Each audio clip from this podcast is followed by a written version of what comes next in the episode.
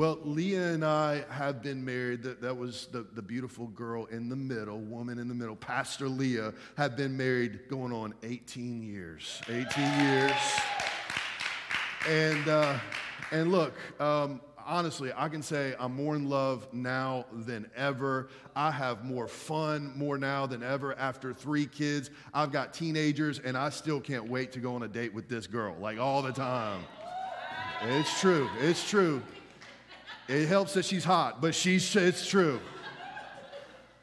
But I must say, I must say that there are traps in marriage. Everybody that was married, you were like, yep, I know. There are traps in marriage. So, like when she's quiet and you ask what, what's wrong and she says nothing, I'm fine, that's a trap. when she says we don't have to do anything for Valentine's Day or my birthday, that's a trap. She doesn't mean it. It's a trap. Don't take the bait. Look at your neighbor and say, Don't take the bait. When she says, Does this look good on me? It always does, but that's a trap. That's a trap. When she tells you that something's wrong and it's very clear the problem, and you open your big mouth to try to solve the problem, that's a trap. She doesn't want you to have a solution to the problem. She just wants you to listen about the problem. Don't take the bait. Don't take the bait. I know we're fixers, but she is just like, let me vent, and I want you to say, man, that sucks. I want you to agree with me. That's all she wants. I've learned after 18 years. Don't take the bait. We all know that you've got the solution. She doesn't want to hear it. When she asks you, Where do you want to eat? Don't take the bait. She doesn't really care where you want to eat. She wants you to get in your mind where you want to eat and prove that you love her by changing your mind because it's not where she wants to eat. It's a trap. It's a trap. Don't, don't take the bait. How many of you know that communication is paramount when it comes to relationships? Communication is so important. This takes work. If you can spell marriage, I think it would be spelled W O R K. Marriage is work, and so are any other relationship. Because what happens is if you don't if you don't notice it over time, small offenses can create division. It's not one big offense, it's small offenses over time create a barrier and a wall. And this is what happens with relationships when we don't deal with those small offenses. Uh, listen, it is paramount that we communicate when it comes to relationships. You know, it, it's something that you have to learn that. Uh, how to talk to somebody, when to talk to somebody, because to be just real, there are times when we're tired and we don't need to talk. there are times when we need to talk. But listen, I've heard it all the time. I've heard, heard it all the time like, you know, my parents never fought. They never fought, but they slept in separate rooms. Oh, we never fight. Well, when's the last time you've been on a date night? It was like two years ago at Applebee's, right? Sometimes it takes a little tension to get things worked out in relationships. But the problem is, we don't like tension, we don't like confrontation, we don't like conflict. We avoid the small offenses and they build up over time. And those offenses turns into judgments, and those judgments turn into bitterness, and that bitterness turns into division. And if you don't watch it, the enemy will have his way by you taking the bait. You know, it's over time that sin will get to you. You know, they say in Alaska that they try to get rid of wolves, right? And this is how they get rid of wolves. They will get a rabbit and they will cut the rabbit open. They will put razor blades in the rabbit and freeze the rabbit and put it in ice. And as soon as the wolf smells the blood, he will begin to lick that rabbit, not knowing that the razor is cutting him the whole time because it's too cold. How many of you know that over time, if you keep a fence, your heart will grow cold? And the wolf will actually eventually kill itself, drown in his own blood, because he has such a lust for this blood, such a desire that he's fulfilling. His heart gets cold, and his very desire caused his end. And for us, offense is a bait of Satan. To be offended actually fulfills your flesh. It actually, to be offended, it, uh, it fulfills your flesh. And if we want to have healthy relationships, a healthy marriage, the bottom line is this it takes selfless love. But this is the problem. This is the issue. This is the dilemma. We are all, by nature, selfish. And if you're single and you're like, I'm not selfish, wait till you get married and then you'll realize you're selfish. When you think of the origin of sin, what do you think of? When you think the very beginning of sin, what do you think of? A lot of people, they go straight to Adam and Eve. And that's, that's a good point. But the very OG, the very original sinner is actually Lucifer, Satan himself. Before men ever came to be, there was God and his angels, and Lucifer was an angel of light. The Bible says in Ezekiel, he was actually a worship leader. He was the most beautiful angel in heaven, but he deceived himself and he began to look at God and look at what he actually says to God and about God in Isaiah 14, 2 through 15. I want to test you right now. I know you're not in school, but I want you to look at an ongoing theme in this scripture. See if you see an ongoing phrase or theme and then catch on to it. Isaiah 14, 12 through 15. How you are fallen from heaven, O Lucifer, son of the morning. How you are cut down to the ground, you who weaken the nations. For you have said in your heart, I will ascend into heaven.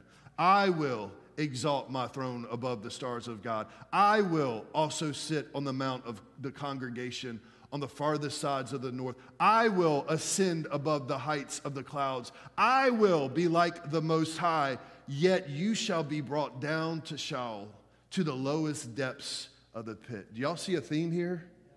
I will. I will. Me. Selfishness. It's about me. This is about me it's not about God, it's about me. Me, me, me, mine, mine. That's like one of the first words we ever learned mine. I wish it was daddy or mama. It's not, it's mine. That's mine, right?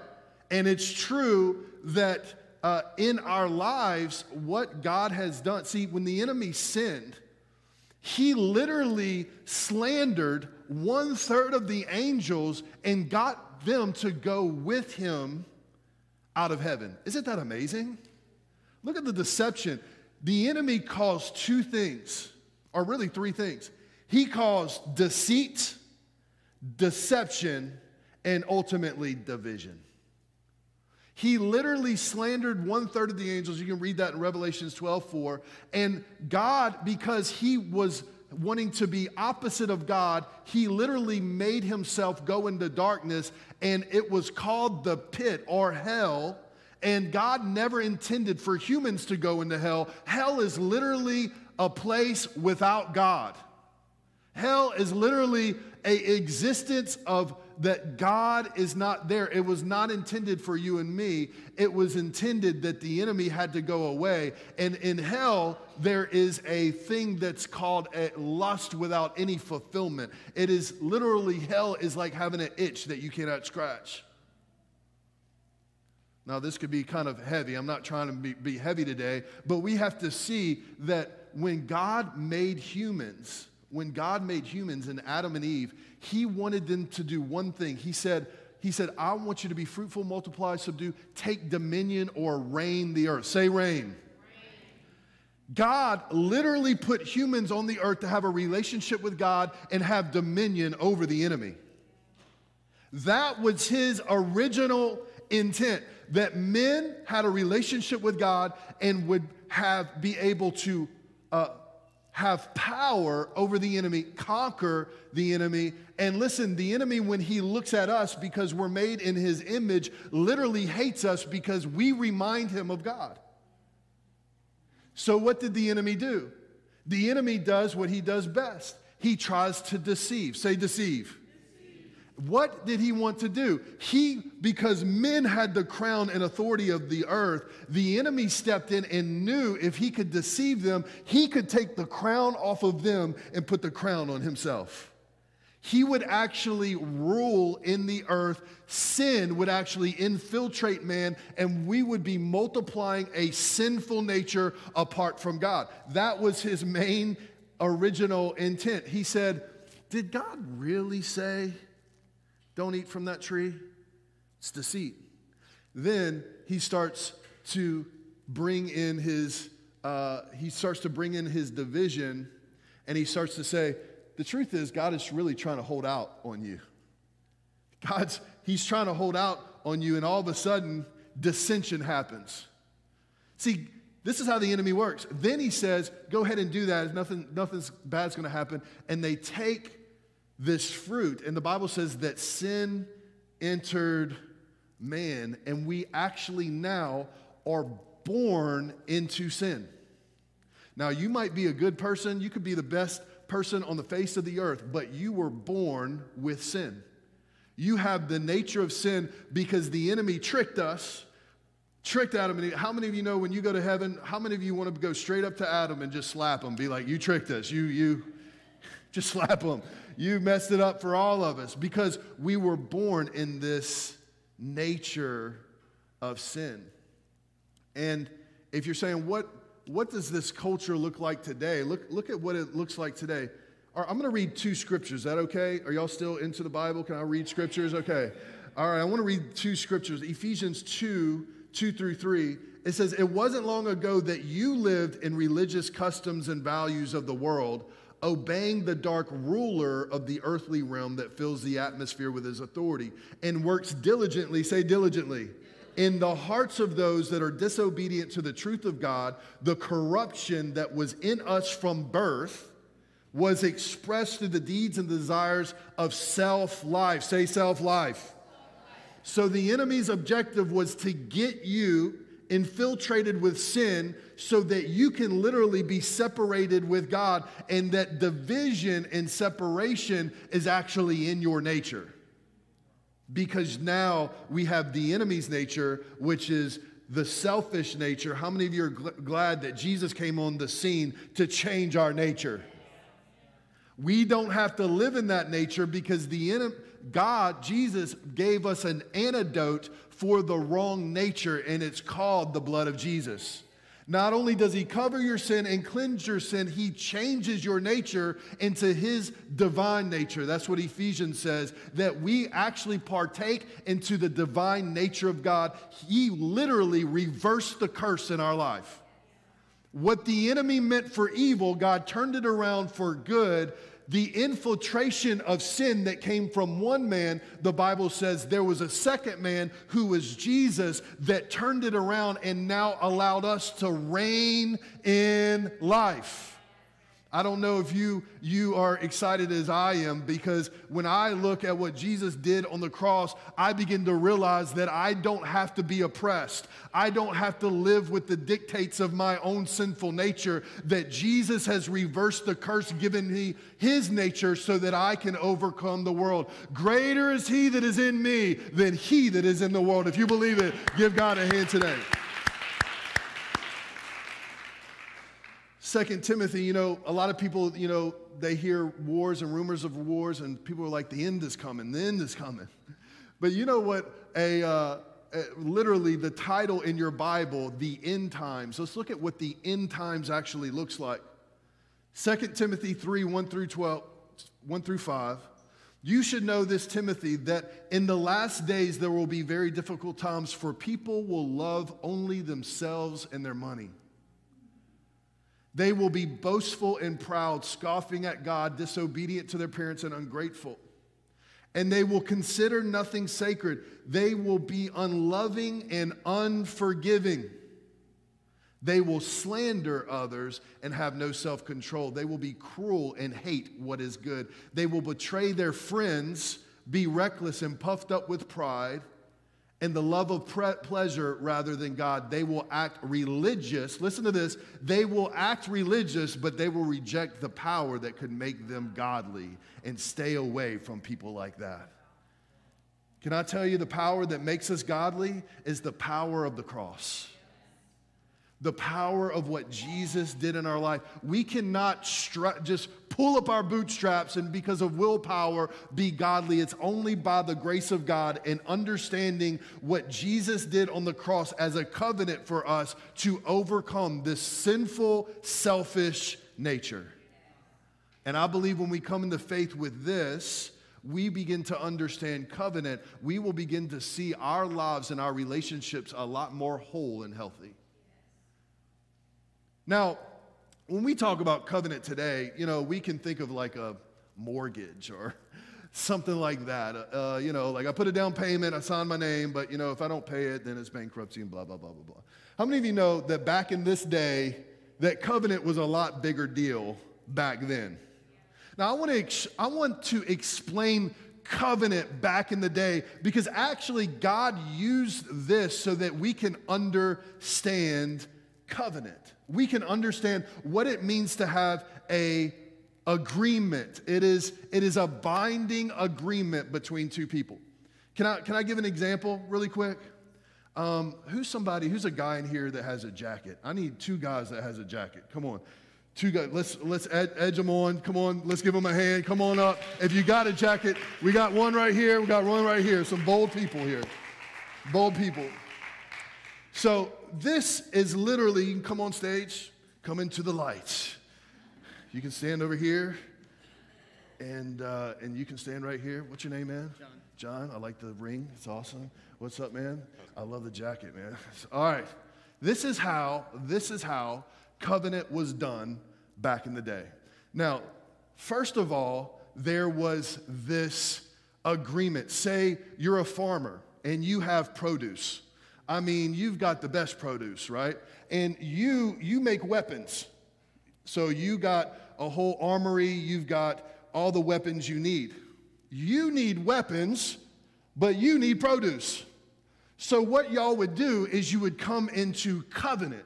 You would come into agreement and what this meant was that you would actually exchange each other's last names, and everything that belonged to him came to you, and everything that belonged to you came to him. Pretty good deal.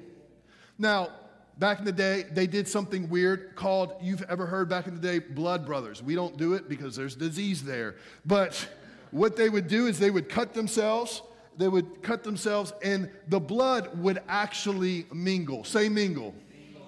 The blood would actually mingle, and God was always a God of a blood covenant. He always used blood. The punishment for sin was always sacrifice and blood, and this is how covenant was made. Then they would take they would take their jacket off. Sorry, they take their jacket off, and they would. I hope y'all we're around the same size. Uh, and they would take the jacket off, and they would exchange jackets, right? They would exchange jackets. You could put on the biker jacket, you put on the farmer jacket. And um, I like that jacket, by the way. Um, now, this is signifying that y'all are literally taking on each other's possessions. You are now, you have now become a part of the family. Then you would get a bull or a sacrifice and you would cut it in half, you would lay it on the ground, and you would walk around it looking at each other in a figure eight and begin to discuss the covenant that you made and the curse that would happen if you broke it. The curse would actually signify the pieces on the ground. It would say, Let me actually look like this if I break covenant with you. Covenant was a big deal back in the day. Then they would say, Let's put this to rest. We're going to plant a tree. And they would plant a tree in the middle of where they actually sacrificed that uh, down payment. And this would become what we now know of a family tree. A family tree was always a monument signifying that these two families came into one, and it was the tree, it was the covenant to remind you that you share his last name, you share his blood, you are literally one now. When you go to battle, I go to battle. When you are struggling, I struggle because now we share each other's last name. That's how they did covenant. Let's give them a hand. Y'all can give each, each other's jackets back and be seated. Thank you, man. Thank you. They're actually wanting to exchange jackets now, have a real covenant going on. Why is this important? Because if we want to overcome offense and selfishness in our life, we have to truly know what Jesus did on the cross for us. I want you to see something that we all carry sin, we all carry selfishness, and Jesus was perfect. He was the per- he's the perfect lamb.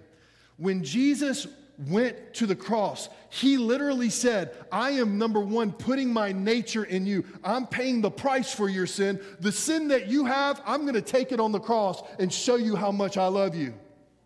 What you have, I am putting it on myself and I am paying the price. This price this price, the, the sacrifice that was made, I am paying the price, but everything that I deserve and everything that I have, I'm giving it to you.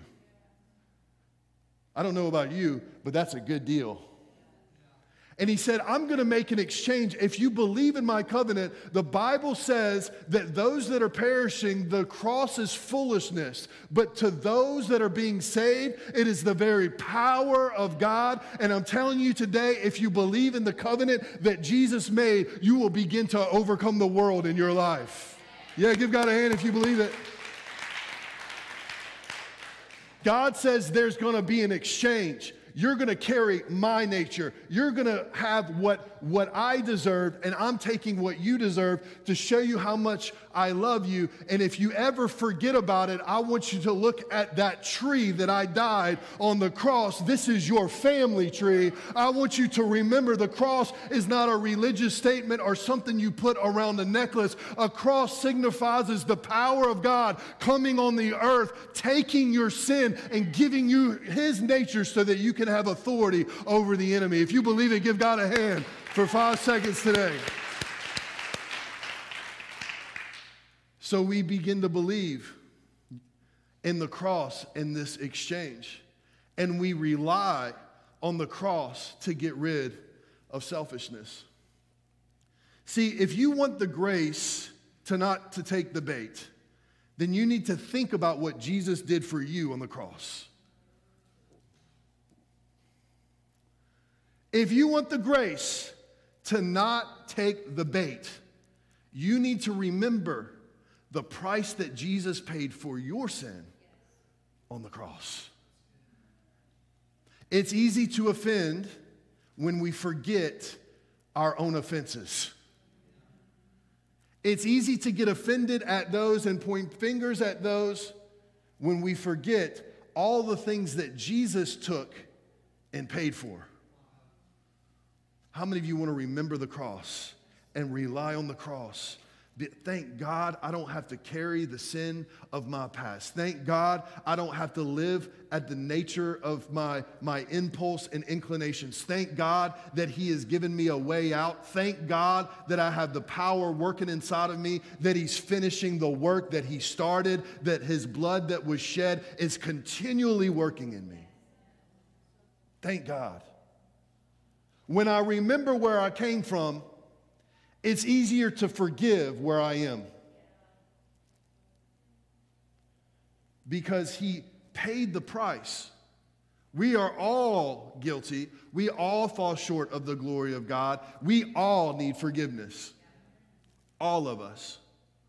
And so we have this thing. Listen, I, I even preach this, you know, uh, in, in, Mark, in Matthew 22, the Bible says to love God with everything and to love your neighbor as yourself. You have to love yourself in order to love your neighbor. But don't get it twisted. Don't get it twisted because we have Christians today that are focusing more on self. But God said, if you want to be my disciple, you must deny yourself, pick up your cross, and follow me.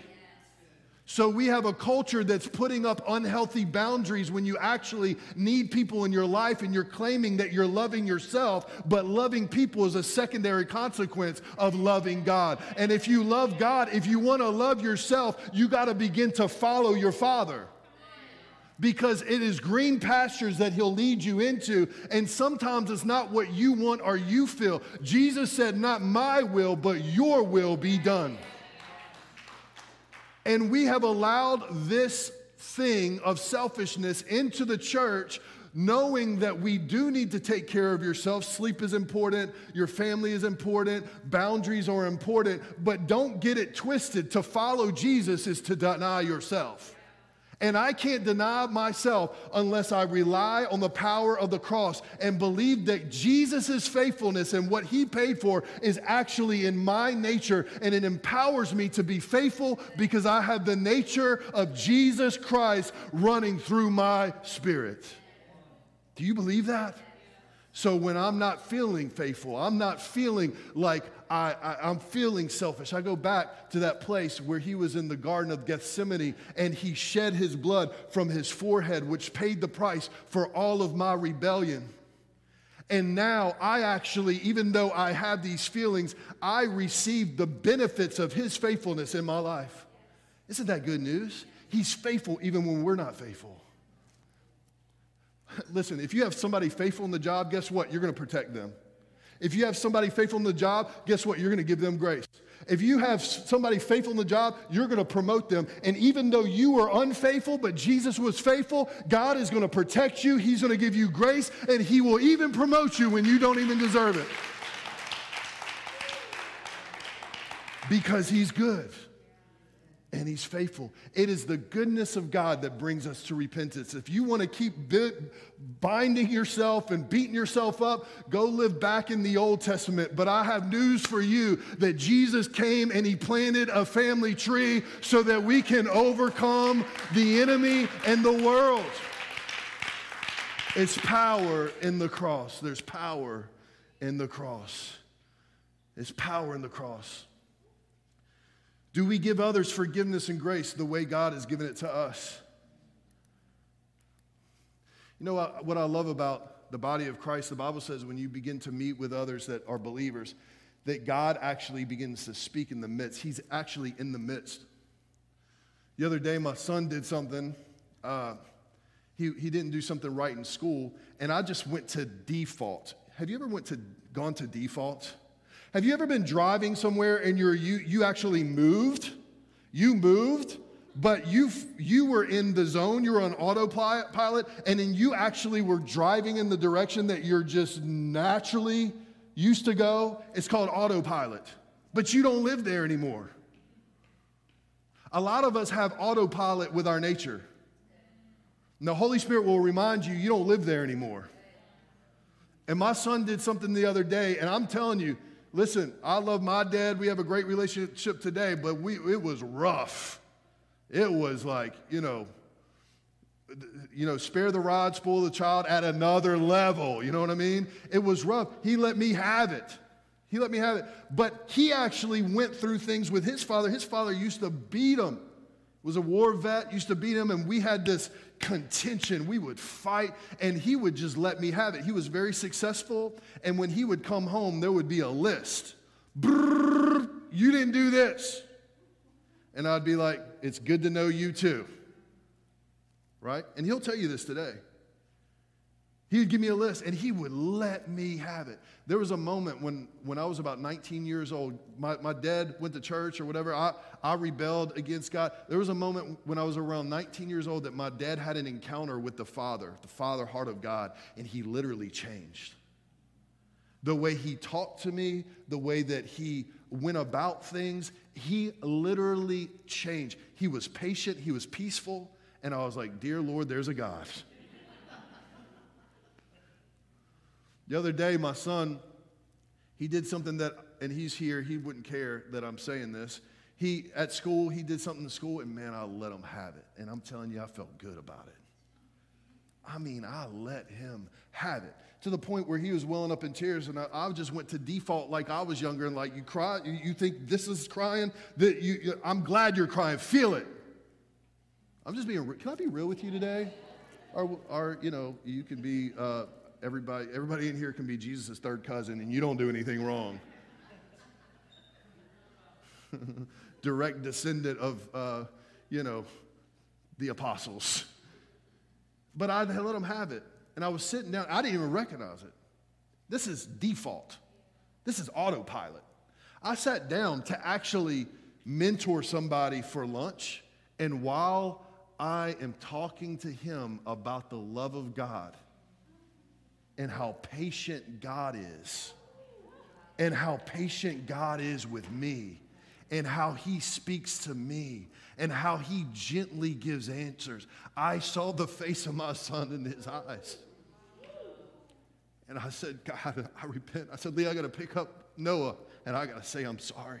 If you can't be perfect, be sorry. Apologize.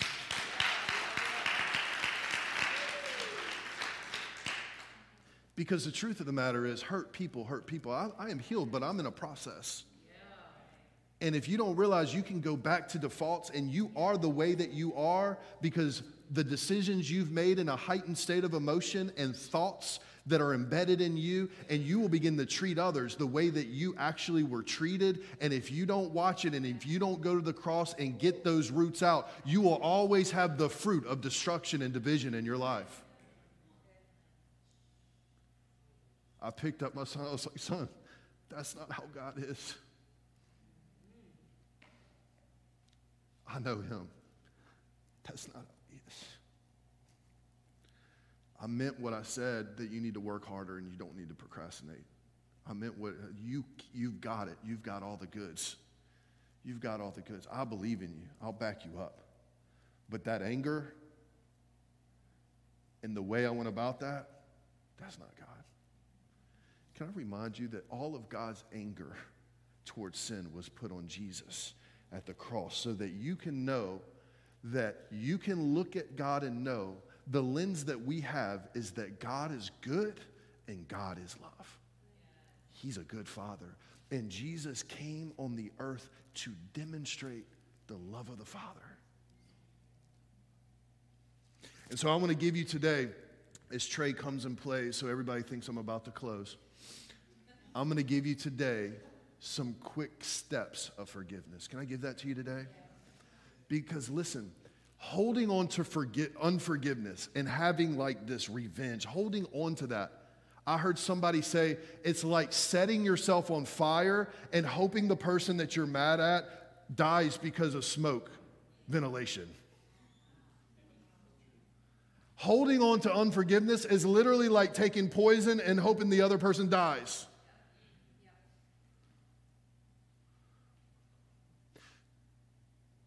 Unforgiveness is a prison, and it confines you. And if you don't deal with it, it only multiplies. You think it's towards one person, but it actually spreads. And that one root there can actually cause a whole bunch of fruit in your life that you don't want. I want to give you five steps. And there come from Colossians 3:13. Make allowance for each other's faults. Aren't you glad that God was patient with us? Make allowance for each other's th- faults and forgive anyone who offends you. Forgive who? Anyone, even your boss.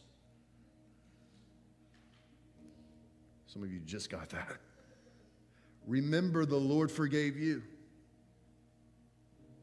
Remember, the Lord forgave you so you must forgive others. Above all, clothe yourselves with love, which binds us together in perfect harmony. And let the peace that comes from Christ rule in your hearts. For as members of one body, you are called to live at peace and always be thankful. I believe if we were thankful for the strengths of the people that are closest to us, we'll be more uh, will be less inclined to pick out their faults. So, number one, the steps to forgiveness. Number one, use a mirror, not a magnifying glass. When you're offended, look at yourself before you start to use a magnifying glass to other people. The Bible says that you get offended with the speck in somebody else's eye, but you got a big fat log in your own. Sometimes when I change, everything changes. We do this. We, we look in a mirror because we go to God and we ask God for grace. We go to His Word, and sometimes during offense, even when there's something going on with my wife and I, sometimes I just say, God, I, I, I can't do it. I need your help. Look at me. Search my heart like David. Search my heart. I need a heart change. I want to remember what you did on the cross. And when I remember what He did on the cross, it gives me the grace for a soft heart. Remember who you are without Jesus. You know that crazy relative that you don't like? shows up to Christmas and ruins everything. That's you without Jesus. Number two, remember that you've never walked in their shoes. You've never walked in their shoes.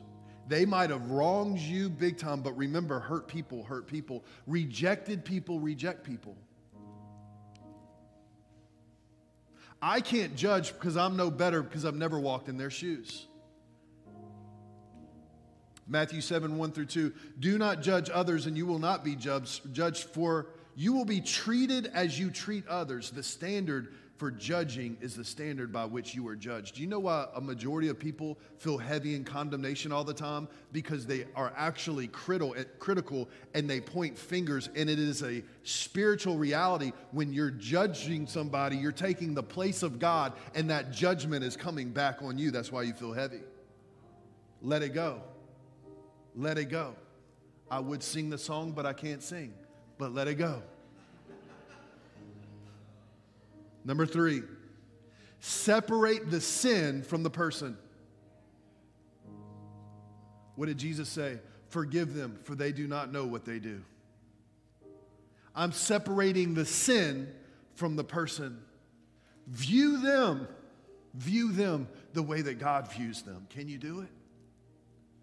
We can't view people the way that God views them when we have a log of offense in our eye. How does God view them? Number four, this is when it gets real. Number four, it gets real, real. Number four, pray for them and bless them. Jesus said, you know, people love people that love them. That's one level of love. But what about those that are their enemies and they ask to carry a bag for a mile? He says, carry it two miles. Your enemies. Your enemies. This has been a challenge for me. I have to go to the cross. I have to go to the cross and say, I got to separate the person. Your father that abused you, you got to separate the sin from the person what you are seeing, he is 100% wrong, or your mother, what you're seeing is a hurt person, hurt people, but you're going to get healed so that now you are a loved person that loves and an accepted person that accepts. You're breaking the curse and you're starting a new family tree. Division will not linger in your home. Now unity will surround you because you are relying on the family tree. I remember there was a guy, there was actually an organization that literally stole from us hundreds of thousands of dollars. Literally stole from us. I was mad. I wanted to put the old self back on. You know what I'm saying? I was mad. And it was when a hurricane hit, and I heard one of the people that stole and the family members that stole that their house was devastated. Can I be honest? For a split second, I got happy. And for a split second, I thought, they deserve that. The Holy Spirit convicted me and said, What if you get everything you deserve? I'd be in trouble. Holy Spirit said, Get a crew and go fix their house. I was like, is that Satan? God, is that?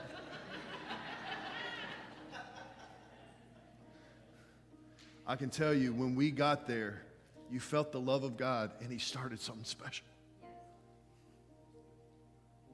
To this day, that relationship is restored. They've actually been blessing us since that time. Don't give people what they deserve because you'll get what you deserve. The Bible says, actually bless them. And uh, if they're totally wrong, God, it will be like a fire in their lap. You're like, yes, I'm going to bless them now. And the fifth one is this, and we're going to close make the relationship right and create healthy boundaries. When we first moved here, there was a, I had a major disagreement with somebody, and it got pretty heated. Got pretty heated, and I was right. I'm just joking. I thought I was right. That's, that's the problem, right? Uh, there was a point, there was a point that I had to say, okay, I see your point, you see mine. We've talked it out. Let's agree to disagree, hug each other, and move on.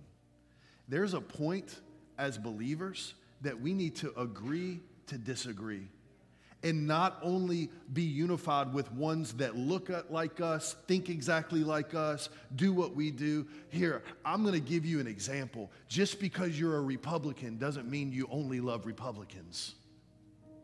Just because you're Democrat doesn't mean you only love Democrats.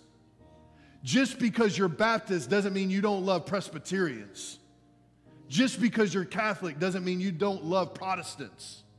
How many of you know that we're all different but made in the image of God? And if we can start to put our differences behind us, we can agree to disagree with some things, love people, and move forward. As a matter of fact, the more people you surround yourself that does not look like you, the stronger you will become, and you will notice you will get further in life because that's how God intended it. God said, What if the whole body was one big eye? How crazy would that be? You need toes, you need arms, you need, and don't surround your, yourself with people who are just like you. That is a small life. Begin to branch out and love people where they are, even if they don't agree with everything that you do and say. And I say, I say to make the relationship right and have healthy boundaries because the Bible says if you go to worship God and you remember that somebody has something against you, leave your gift at the altar and go make it right. You might need a conversation with somebody. That somebody that even wronged you, but maybe you slandered them, maybe you had a bad attitude with them. I preached something like this about 10 years ago, and there was a, a, man that called me and said, I want you to know that I called my dad. I haven't talked to him my whole life, and I apologize for the bitterness that I had in my life, and it changed my life. We're in relationship today, and his father actually passed away. He was able to get in relationship because he let the bitterness go in his heart, and God literally can start to restore it.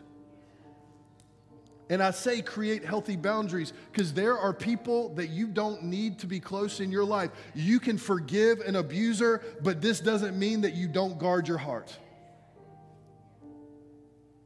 So ask the Holy Spirit to set up healthy boundaries. But when you think of them, you know how I can tell if you forgave somebody? If you think of them and your face goes like this.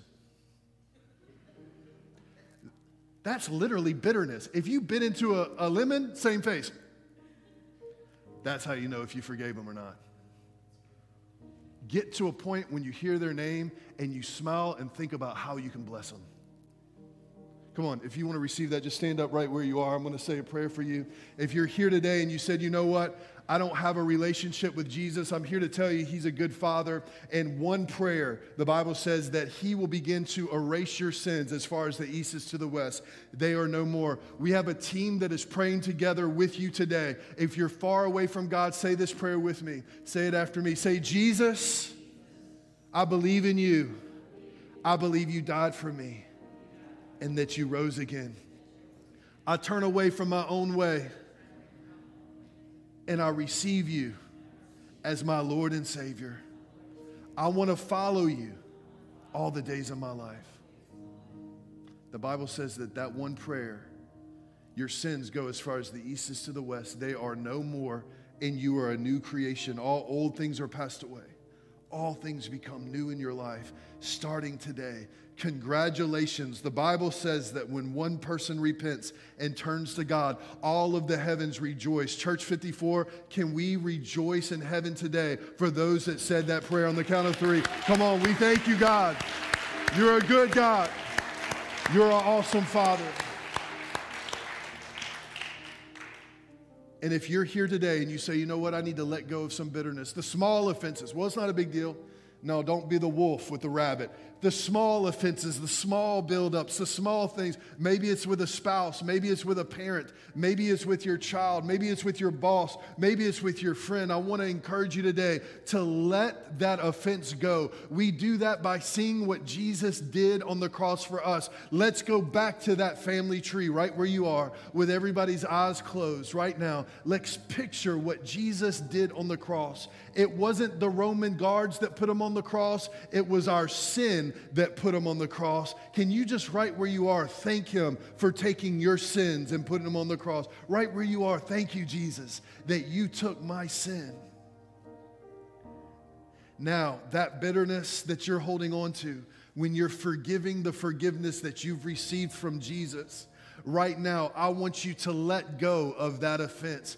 I want you to literally picture yourself dropping that offense at the cross and leaving it at the cross and let God speak to your heart whether how to get it right whether it is it is in your heart right now if you need to make a phone call if or if you need to bless them right now let the holy spirit speak to you right now on what to do. Just lift your hands. I'm going to pray for you and I believe that in this time of worship at the end, God's going to speak to your heart of what kind of boundaries and what kind of things that you need to do in your life to get rid of this unforgiveness. Lift your hands right where you are. Lord, I thank you for a grace that you've given us a grace that we don't deserve, Lord. And Lord, right now, we give people grace. Right now, we forgive. Say this after me. Say, Jesus, give me the grace to let go of all offense.